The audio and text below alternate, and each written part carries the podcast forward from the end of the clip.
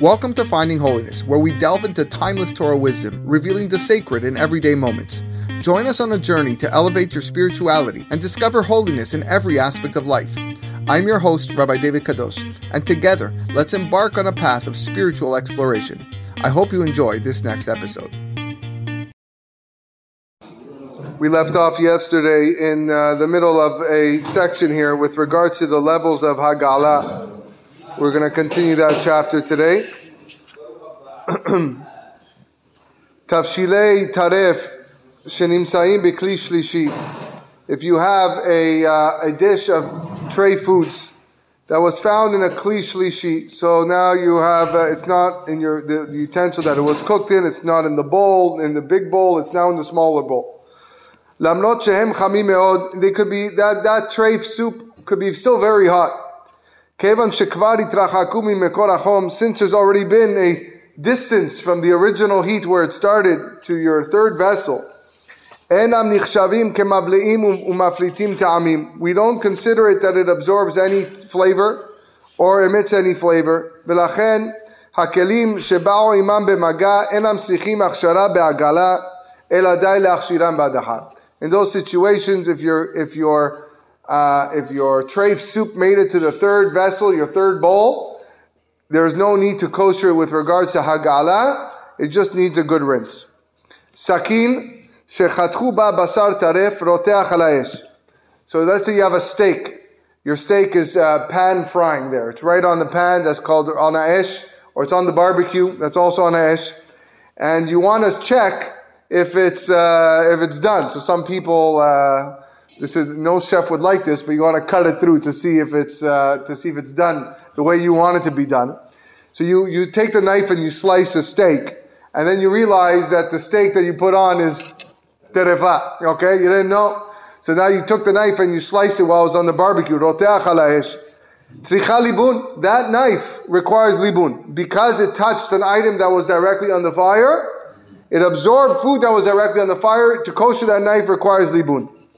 ואם חתכו את הבשר, חתכות הבשר לאחר שהסירו אותו מהאש, but if you cut the tray steak after you removed it from the fire, so while it was on your plate, uh, it's a more common circumstance. Hasakin tzricha hagala. In that case, no longer does it require libun; it requires hagala to be dipped in the uh, the pot.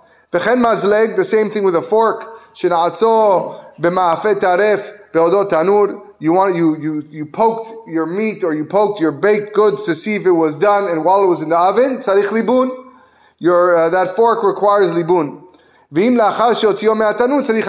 after it was taken out, then you realize, then you dipped it, then you poked it in, then it needs hagala. We're going to see in the next chapter that uh, this is not so pashut with, especially to us the Sfaradim. It's not so pashut if you take a regular fork that you used to eat with and use that to poke um, because it might it might fall into the category of having to kosher your item in the way that it's mostly been used. But we're going to see that in the next chapter.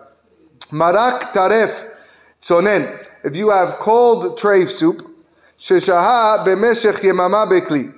That that treif soup was sitting in a in a pot, cold, but it's been there for over 24 hours. Yes omrim shakeli tzarich agala. Some say that the pot that the soup is sitting in requires hagala, requires to be kosher. the reason is, al pi aklal kavush kimvushal. There is a rule that says that something that is pickled is like it is cooked. You any, uh, to pickle something is to leave it in its current state for over 24 hours.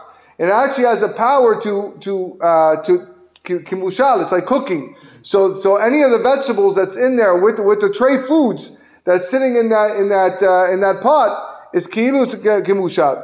V'chen noagim leorot lechatchila, and that's how we uh, generally teach lechatchila that we would require hagala for that pot. B'shat hatzorech, in times of need, אפשר להקל ולהכשיר כלי זכוכית ומתכת בהדחה. If it was a metal item or a glass item, like we spoke in the past, we could be mekil and just say a rinse is fine since it's cold. Because we know that they don't absorb much. רבים נוהגים לכתחילה להכשיר את כל הכלים הצריכים עגלה בכלי ראשון, היינו במים לוקחים שעל האש, משום חרשים שמא ישתמשו בהם בכלי ראשון ושכחו. Alright, so the general custom is, of all these things that we went through, that, okay, if it was only a klishani, you only need a klishani to kosher it. The general minhag is that we kosher things on a kli rishon on the fire. We take a pot, we boil it with water, okay? It's boiling while on the fire, and that's what we put everything into it. Yeah, that's the, uh, the general uh, uh, rule that we do because we're worried that maybe, uh, maybe you know, it, that item that you're kosher not on the fire, okay, maybe it was used, and you're going to make a mistake. Ulam kasher barur. When it's clear, מה שהייתה רמת השימוש האסור, אין צורך להשאיר את הכלי ברמה גבוהה יותר. But if you know for sure that this uh, item became non-kosher with a kli sheni, and that's the only thing it became non-kosher with, okay, you could use a kli sheni to kosher it. It doesn't need to be on the fire. Okay. Nechleku, this is uh, now uh, uh, the, the third part. Part three. Kli shamshu bo beramot shonot. Nechleku is an important chapter, especially for Sfaradim ben and Ashkenazim. נחלקו הפוסקים בשאלה כיצד להכשיר כלי שישמשו בו בטרף ברמות שונות של שימוש. Uh, how do we kosher an item that was used for terefa in different ways? כגון מזלג, like a fork, שבדרך כלל משתמשים בו במאכלים צוננים שנייד שולט בהם. Normally you use this fork with colder foods, okay? Not, not heat that is יד שולטת בו. שהכשרתו בהדחה and you would, like we said, to wear a kosher, anything that's been traced through uh, cold foods is rinse. That's what we said. ולפעמים, once in a while, משתמשים בו בתבשילים נועתים. Sometimes you put it in a little bit hotter while it's, uh, you put it in your, in, while it's cooking, okay? That would require הכשרתו בעגלה. ולעיתים רחוקות, and even more, uh, less, less often times, more seldom times, משתמשים בו לצורך צלייה.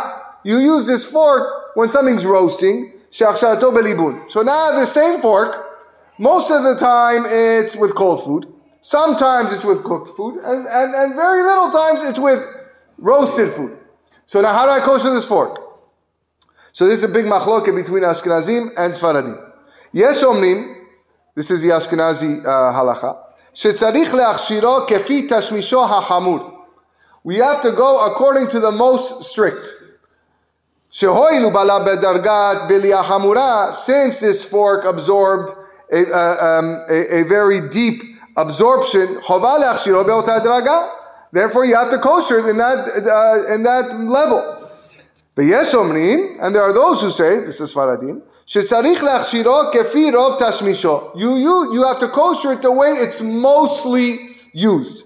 We're not worried for that one time that you happen to, dip, to uh, stab your fork into the um, item on the fire.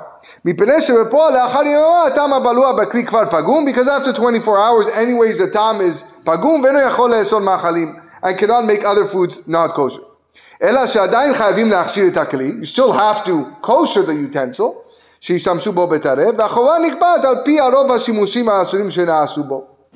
Okay, so you have the two opinions here. Lechatchila, he says, Yesh lachmir lachshir et hakeli kefi tashmishwa hamur. Lechatchila, you should go to the highest level, like the like the Ashkenazim. ובשעת הצורך, and in times of need, כאשר קשה להכשיר את הכלי כפי שימושו החמור, when it's difficult to do so, אפשר להקל להכשירו כפי רוב תשמישו. You could do it according to the way it's mostly used. לדוגמה, כלי שהכשרתו כפי תשמישו החמור תתחייב ליבון שעלול להזיק לו, אפשר להכשירו בעגלה כפי רוב תשמישו. So he just gave an example over there. Um, רוב ומיעוט לעניין זה נקבעים רק לפי השימושים האסורים, כגון מזלג שרגילים בו לאכול בו טרף בצונן, ופעם אחת ערבו בו טרף בכלי ראשון.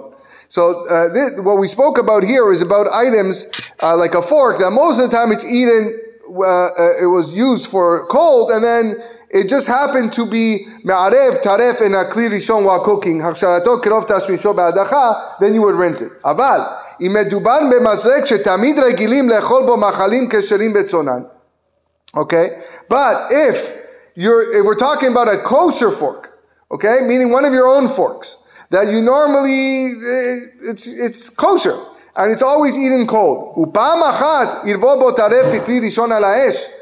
then that you use that kosher meat fork, and now you put it into treif in a kli rishon the fire. Haksharato be'agalah. The hakshara, the, to make it kosher, you need hagalah be'kli rishon uh, because that's how it became asur. It's only when you're dealing things that are totally treif, always treif. Uh, someone gives you a, a, a goy, gives you a, a, set of cutlery. Okay, you know it's all tarif. And the question is, how do I kosher this cutlery? cutlery? So you can assume rov tashmisho. Okay, hagara. You don't have to assume that maybe one of those forks touched a uh, poked a, a steak on the fire, and therefore you need libun. So now, with, with regard to this law, this applies a lot during Pesach. Because on Pesach, people that want to, uh, to kosher their utensils, okay, on Pesach, all of my cutlery is terefa, right? It's all not kosher. If I want to use my everyday utensils for Pesach, then everything is not kosher on Pesach. I need to kosher them. So it all has a status of not kosher. So how do I kosher them? Well, if you're if you're Sfaradi, Shulchan Aruch, Ravadia, uh, and uh, Rav Masas. There are some Sfaradim that, that, hold differently, but most of the Sfaradim hold Rov Tashmisha. So if I want to kosher my cutlery on Pesach, okay, uh, to, to use on Pesach, I do Hagala. I put them in the boiling water, okay, most of it, that's how I use it, hot food or whatever, Hagala, finish, all done. But Ashkenazim, to, for Ashkenazim, to, to, if they want to kosher their cutlery, we have to assume the highest level. Maybe one of that forks maybe one of those knives went there and poked, uh, poked a meat on the grill. And therefore, they would require libun for all of, of the cutlery that they wish to kosher. So that's actually a very big distinction between the Sfaradim and the Ashkenazim, Ashkenazim with regards to koshering um, uh, a keli that has the status of terefa and that you want to make kosher. Bezat Hashem will continue tomorrow.